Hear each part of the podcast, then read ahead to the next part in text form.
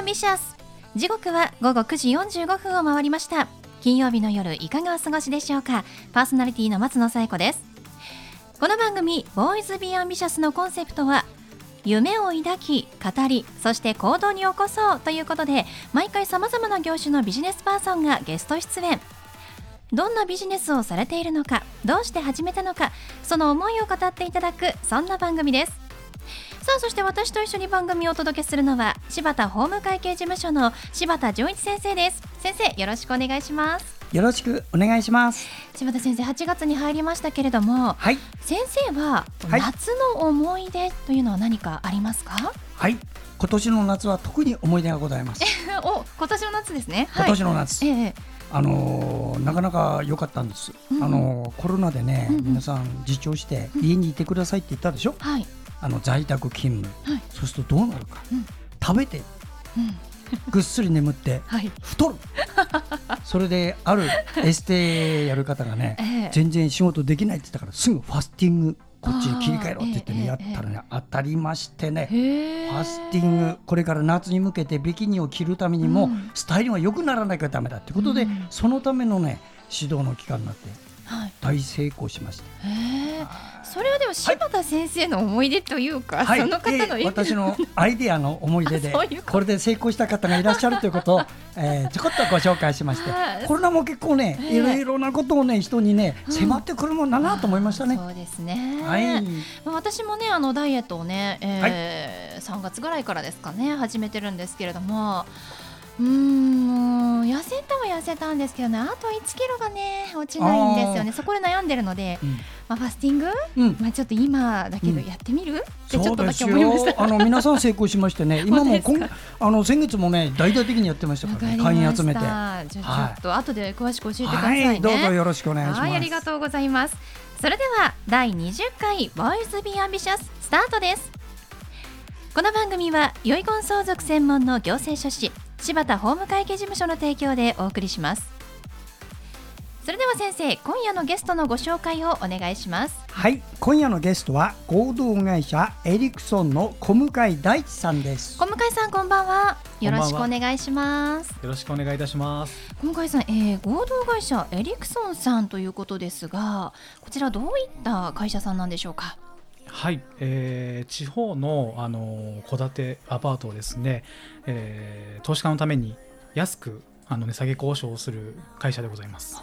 そうなんですね。投資家の皆さんのために、はい。えー地方にある戸建てとかマンションなんですね。そうですえね。ー。基本的に。まあはい。大きく分ければ不動産ですけれどもその中でも、まあ、その不動産投資家のために安くするというのに特化されている方なんですね。はい、そうです。あのーまあ大きな不動産扱ってるわけではないんですけれども、あのすごく小さなあのー地方の戸建てをあのやることで、まああのー今結構余ってる空き家とかはい。そういったものが多いので、あのー数的にはうん。各地に点在していて扱いやすいなと思ってやっています。はい。あそうですね、はい。吉畑先生この番組でもね、空き家の問題というのをはい。たびたびえーゲストさんから口に出ましたけれども、はい。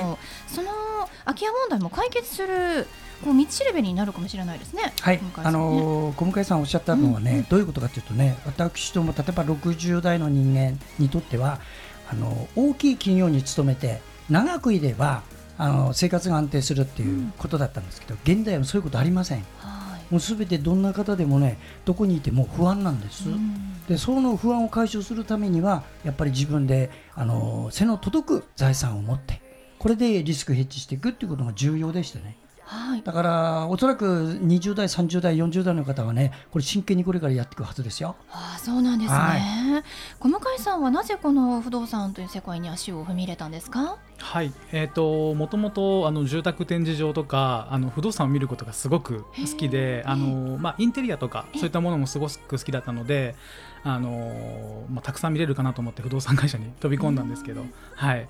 あのいつの間にかあの不動産のあの魅力に取りつかれて。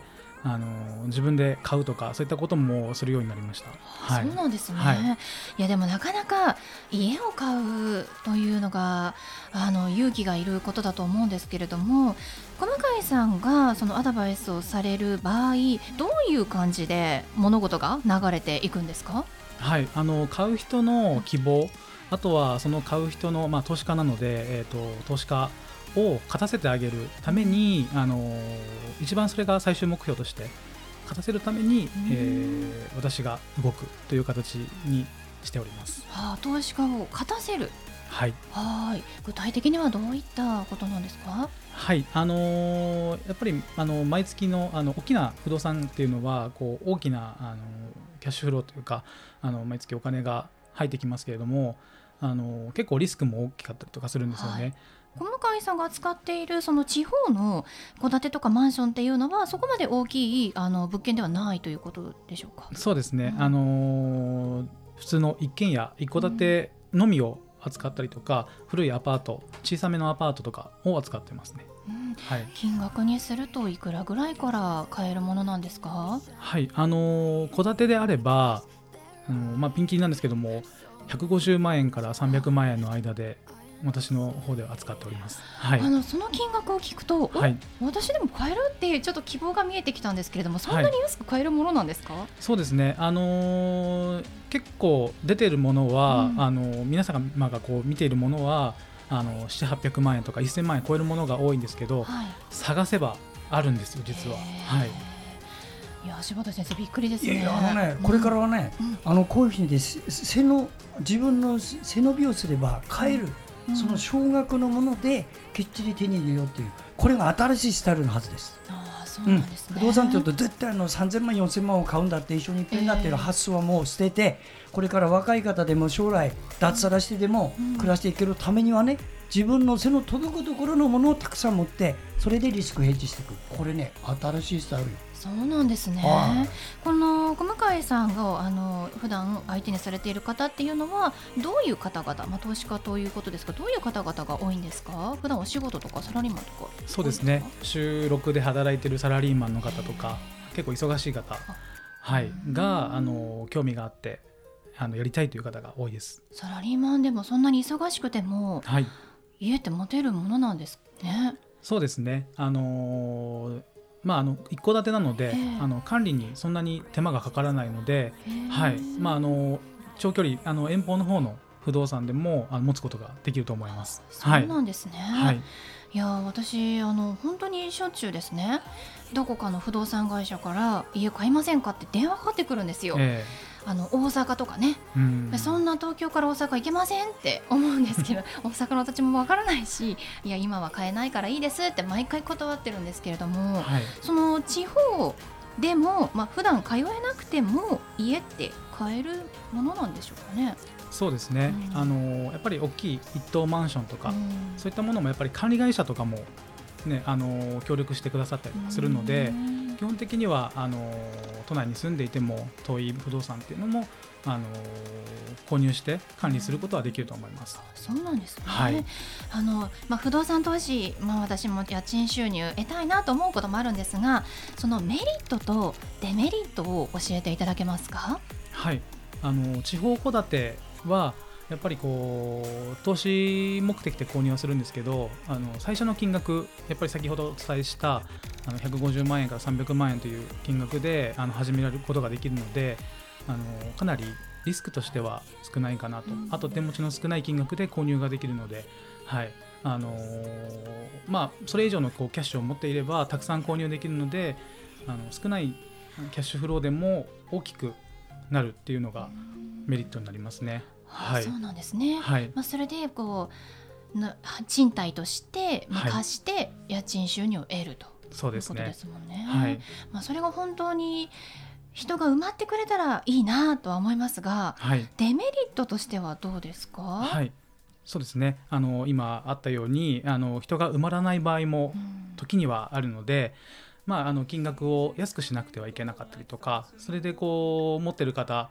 が、うん、あのまあ、損じゃないですけどあの収入が少なくなったりとかっていうこう上下もあるのであのそういうところもデメリットなんですけどやっぱり大きいのは地方の戸建てで古い戸建てなので、はい。あの老朽化見えないところの老朽化とかも目立ってきます。はい。あの知らないうちに雨漏りがあったりとかシロアリに食われていたりとかっていうところもあるのであのそういったところ、まあ、あの気をつけていかないと大きなあの事故とかそういったものが起こるかもしれません。はい、なるほど、まあ、物件によってはそういうことが発生する可能性もあると、そうですね。まあ、でもやっぱり魅力的なのはその150万から300万の、えーまあ、何千万もかからないお家。頑張れば買えるお家で、えー賃貸収入が不動産収入が得られるという希望をねなんかちょっと私は今もらった気がします、はい、はいもうちょっと私も頑張って買えるからみたあいな、のね、に 日本の国の土地買えるからね。ね、いやいや本当ですか？日本日本の中の土地を自分のものにできるのよ。まあそうです車買うと違うんだから。えーまあ、そうですねね。ね、はい物買うんじゃ違うの日本の土地買うんだからね。はい、まあ、そういうの興味があったらぜひね相談していただきたいと思います。では最後に小向井さんにお聞きしたいんですが、小向井さんの夢は何ですか？はい、えー私の夢は、えーこう日本中のサラリーマンをサラリーマン大家にしてあの脱サラをさせることです。はい、素敵。ちょっと私も後で詳しく教えてください。はい、ということで本日のゲストは合同会社エリクソンの小向井大地さんでした。どうもありがとうございました。ありがとうございましたあ。りがとうございました。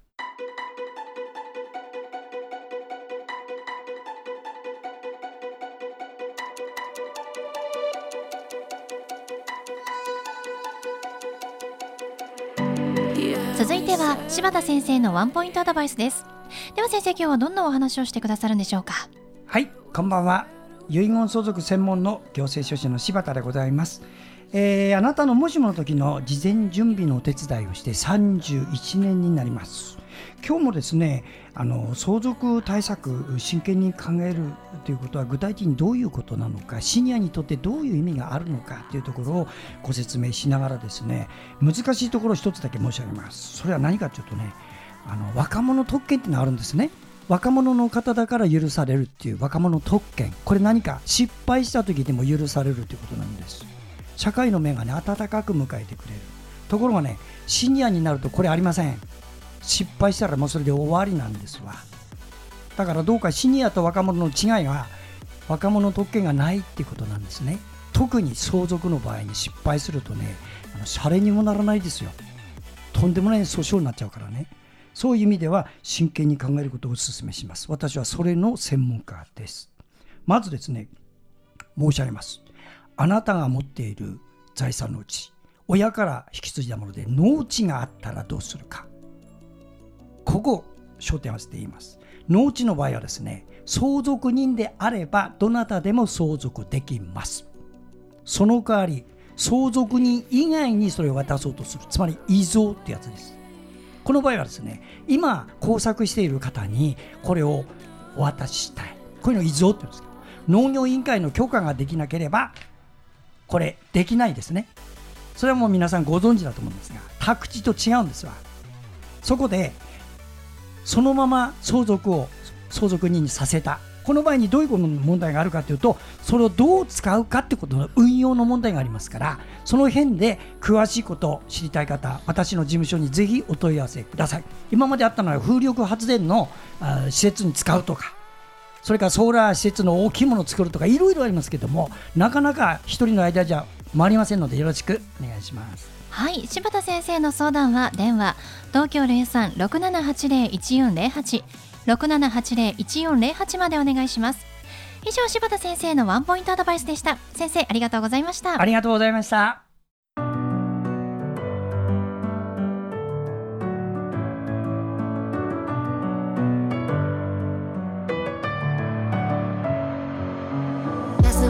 ことでお送りしてきました「ボーイズ・ビー・アンビシャス」いかがでしたでしょうか？本日のゲストは合同会社エリクソンの小向井大地さんでした。150万円から300万円という少額から始められる不動産投資です。えぜひ小向さんへはメールでお願いします。第一小向アット gmail.com です。第一小向アットマーク gmail.com までお願いします。それではまた来週この時間にお会いしましょう。お相手は松野紗友子と。柴田純一でした。それではさようなら。さようなら。Why do I, baby? Why do I?